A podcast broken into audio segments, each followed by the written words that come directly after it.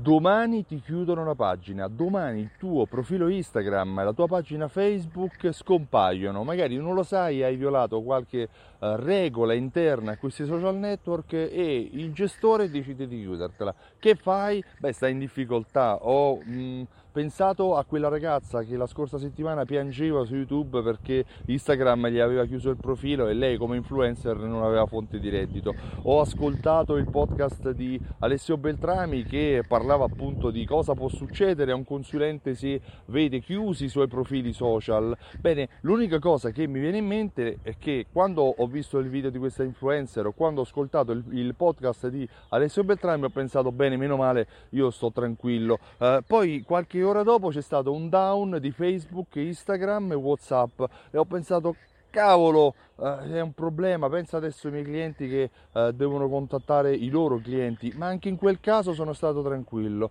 Sai perché? Perché fidelizzando i clienti tu hai un rapporto diretto con loro che va oltre i social, va oltre il profilo Instagram, la pagina Facebook o ehm, il contatto su WhatsApp. Bene, perché loro sono proprietari dei contatti dei loro eh, clienti e riescono a mettersi in contatto appunto, riescono a scrivergli, a chiamarli, a mandargli sms al di fuori di quelli che sono i profili social, perché attraverso la fidelizzazione dei clienti un'azienda, un negozio è proprietario dei dati dei suoi clienti e riesce a contattarli al di fuori dei social network. Per cui se domani ti chiudono un, la pagina di Facebook, se domani eh, il tuo profilo Instagram eh, si varia, eh, varia, ma pensiamo semplicemente che 5 anni fa quando tu contattavi qualcuno su Facebook, eh, la reach reach organica, cioè il, la percentuale di quelli che vedevano il tuo post era molto più alto. Oggi, se non sbaglio, è il 3, il 4% delle persone che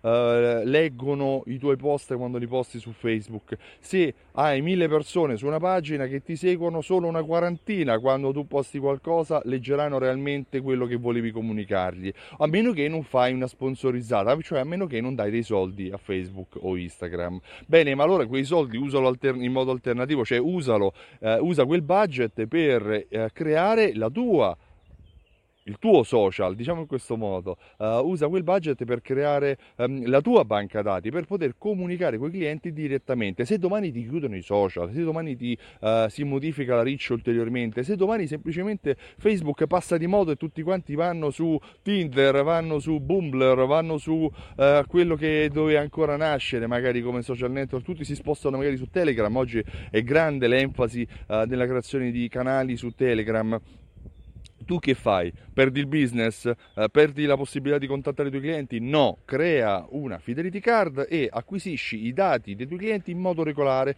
e di quei clienti che poi realmente comprano i tuoi negozi. Perché onestamente le cosiddette vanity metrics, cioè ma te che ti frega di avere 10.000 like se poi alla fine del tuo negozio vengono in 50? Magari sarebbe meglio avere 1000 clienti e 50 like secondo il, il mio portafoglio. Tu che ne pensi? Io mi chiamo Stefano Benvenuti e mi occupo occupo di fidelizzazione della clientela. Ho creato un metodo che si chiama Alta Fedeltà e attraverso un programma che si chiama Simsol, che unisce insieme raccolte punti, fidelity card, automazione marketing per chiamare direttamente i tuoi clienti a te e attraverso la segmentazione automatica che questo programma permette di fare, riesco ad aiutare i negozi a vendere di più. Se vuoi maggiori informazioni visita anche ora il sito simsol.it chiedendo la demo. Clicca sul tasto fidelizzazione clienti, riceverai l'accesso a un webinar e a tante risorse utili che ti faranno capire come creare il tuo database. Io ti ringrazio e ti auguro una buona giornata. Ciao, a presto!